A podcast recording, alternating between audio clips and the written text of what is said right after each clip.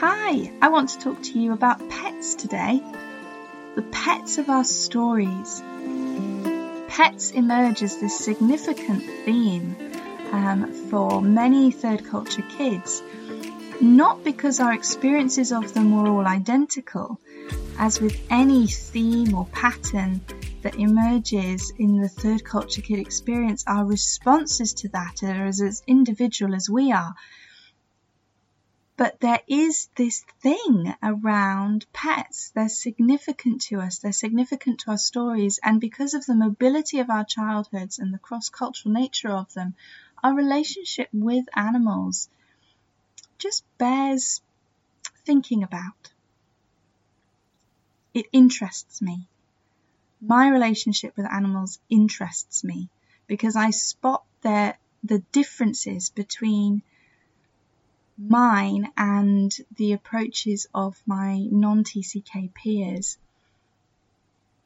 And anything that interests me, I want to share with you because I've got a feeling I'm not the only one who's a little bit out of step, perhaps, or who just has different experiences because of the mobility of my childhood. So I was in Camp No Pets for many years.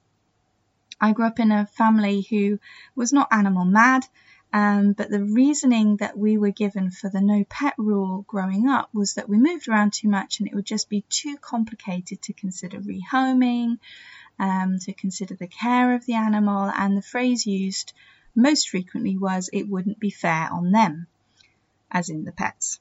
I think in reality it was also a certain it wouldn't be fair on us, the parents who have to care for them. Other families did it differently. Other families had perhaps more help that they thought, oh, do you know what? We can have more pets. We've got house help, we've got guards, we've got we've got staff that can help care for these creatures. Um, why not? Why not have a menagerie of animals? Um, other families perhaps were more had parents who were more animal orientated, and so the cultural um, experiences of a lot of TCKs growing up was that while abroad, they perhaps had quite a number of pets. Um, they perhaps had access to animals that they just wouldn't have had access to in their passport country monkeys, parrots, lizards, snakes, um, donkeys, horses. Perhaps the status or um, financial difference um, in their living situation just meant that these animals were more accessible materially um, than they would have been in their passport country. Um, and so they could have them. They could enjoy these creatures. They could add them to the family. And growing up with pets was perhaps absolutely the fundamental element of their childhoods where friendships waxed and waned, pets remained. And that matters. These pets become a constant. They become a regular feature, even perhaps if the pets themselves have to be lost um, and new pets join the family. The presence of animals becomes significant as a kind of running thread through our story. People talk about pets as company, as something to care for, which gives us as children this sense of power, um, where perhaps in the rest of our lives we feel a certain powerlessness.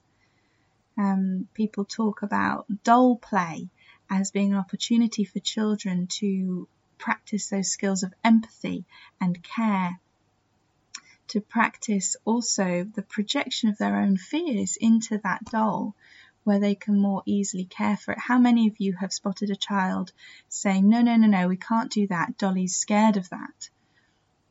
The child is scared of that. But by asserting the doll's fears, they can care and advocate for that doll in a way that is more accessible to them than doing it for themselves. And it's the same with animals. When we have pets, we, we can put some of our own emotional world into theirs, and we can also relate to their emotional world in a way that is not verbally reliant. For a lot of TCKs moving cross culturally, or perhaps moving across languages, pets become these cross cultural bridges where we can learn a different language. Cats communicate in the same way, the same body language, whatever country that they're from. And that can be a deeply reassuring experience for us as children. Dogs, similarly, will respond the same way to us. Now, having said that, like nothing, it's you can't make these broad sweeping statements without certain caveats. I grew up terrified of dogs because the country in which I was raised did not treat dogs as pets so much as guards. So dogs were trained to respond to people in a different way. I experienced them as quite frightening and they were often kept hungry and not overly fond of people. It took a certain amount of training for me to learn that dogs could be related to in a different way, and that's worth bringing into our wonderings around the role of pets in our stories as well. While pets can be these cross cultural bridges and these constants, for some of us, our relationship with animals was required to go through this translation process when we moved country just as much as our relationship with people. My parents tell a story of taking me to a petting zoo. You've, you've probably come across these in your own countries as well, where you go and it's not quite a zoo because they're domestic animals, but there's rabbits, there's guinea pigs, there's probably chickens perhaps even a very small donkey, and uh, and you engage with these with these pets, and you can maybe pet them, um, and it's all very cute. Well, introducing this small TCK into that scenario was a little bit of a nightmare, as it turned out, because I walked around noting how much meat there was on all of these animals and how many dinners you could get out of them. That was my cultural understanding of rabbits and chickens. I'd never seen such fat ones, and uh, and they looked good to eat. Um, that was my cultural world. I couldn't. I had not come from a place that would feed them just for fun. They were food in my mind. So I had to relearn how animals and domestic animals particularly were related to in my passport country, I learnt that I couldn't, for instance, go and visit a friend and remark on the healthy size of their rabbit um, without getting certain odd looks. Pets are culturally experienced as well as all of the other things that we encounter growing up. We talk about language very often, we talk about education, we talk about loss, and of course, pets come into this bracket too. We talk about all the friendships, all the cultural jars, that jarring experience of just getting it wrong, the faux pas that we make. But we don't talk about pets very much that pets are a culturally filtered experience as well. It makes a difference to us. These pets make a difference to us. And for a number of my clients, having pets in adult life has been a significant experience too. Having a pet seems to imply stability, commitment to time and space. Having a pet says, I've arrived and I can provide a home for a creature smaller than me. Having a pet means company, affection, play. Having a pet is having a relationship. And that's a new experience for me as an adult TCK because I didn't grow up with pets. I didn't grow up with them and kind of shunned the notion for a long time.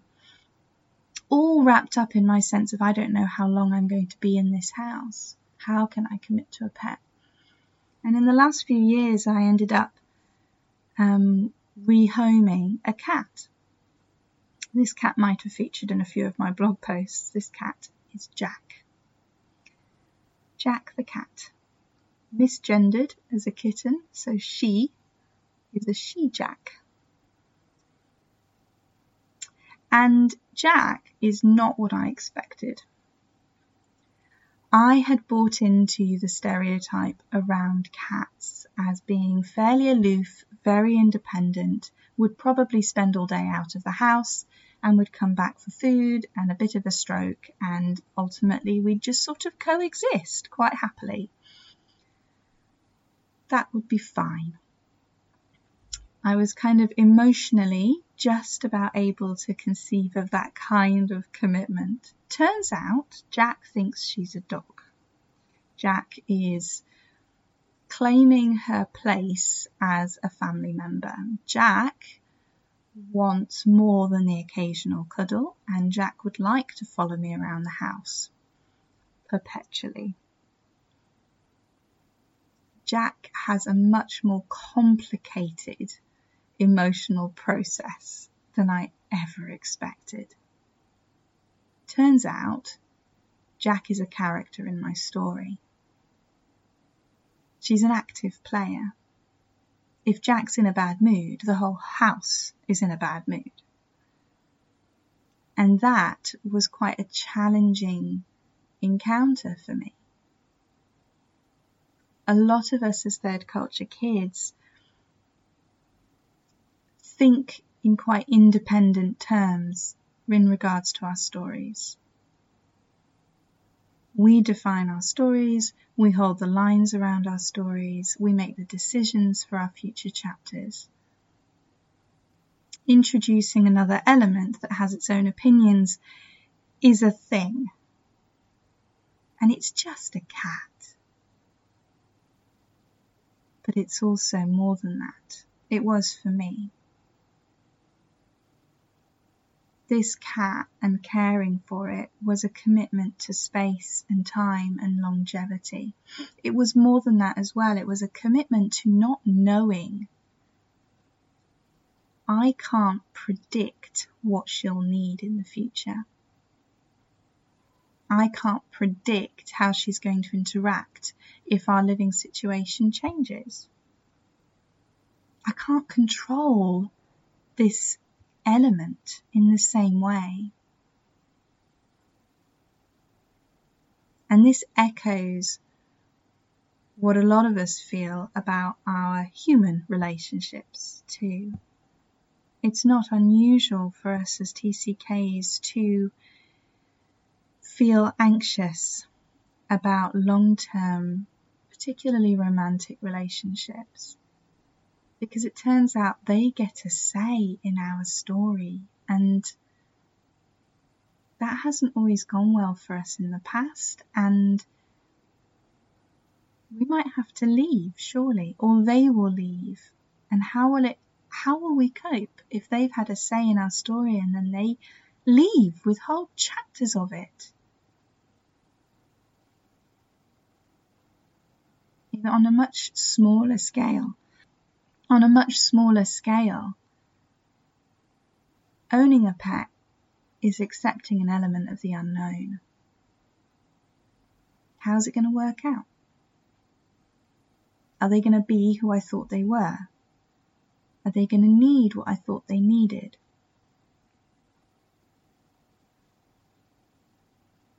It's an interesting arena to consider these questions and processes but ultimately, they are an opportunity to love. Now, if you're listening to this, you probably have an affinity to pets, to animals in some capacity. And so I'm preaching to the choir here, aren't I? But if you are listening and you don't feel particularly drawn to creatures of the four legged variety or the feathered kind, then maybe consider instead if there's anything that you are avoiding or anything uncomfortable about the notion of pet ownership. Not to persuade you to have them, but to just dig a little deeper to see what, what's going on there for you. Is it just you don't like animals very much, or you don't fancy cleaning up after something that's never going to do the washing up in return? Because I get that.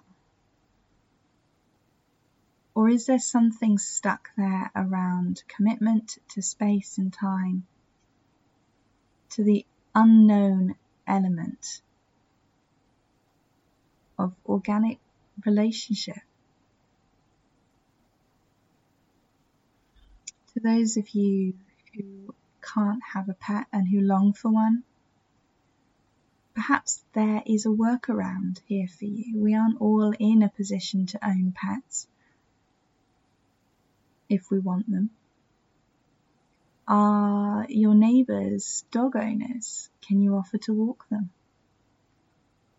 Are there volunteer opportunities at a local rescue?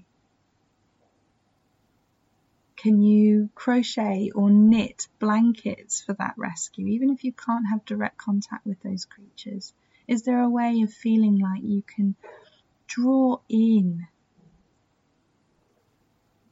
the, the significance of pets to your story. Because that's part of your identity too, isn't it, as an animal lover? And that identity will shake without reinforcement. How can you do being somebody who loves animals, even if that can't happen through direct ownership right now? How can you perform that identity in a different way? Whether that's fundraising, whether that's volunteering, whether that's just helping out a neighbour. Is there another way in to being that part of you?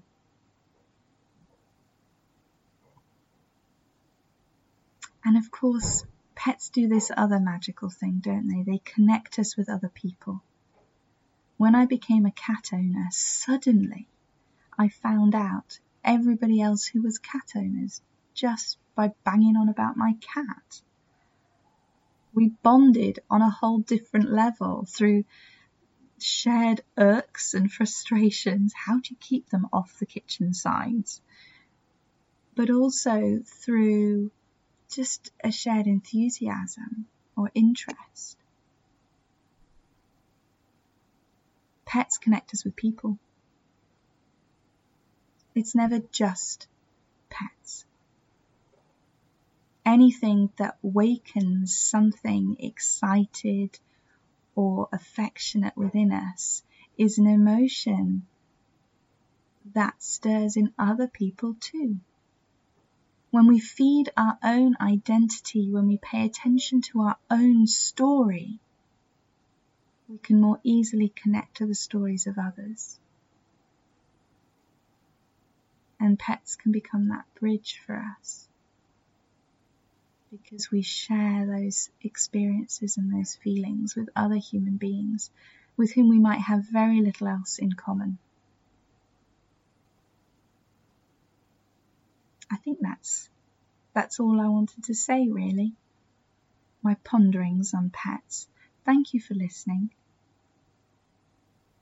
Have a good day. Bye.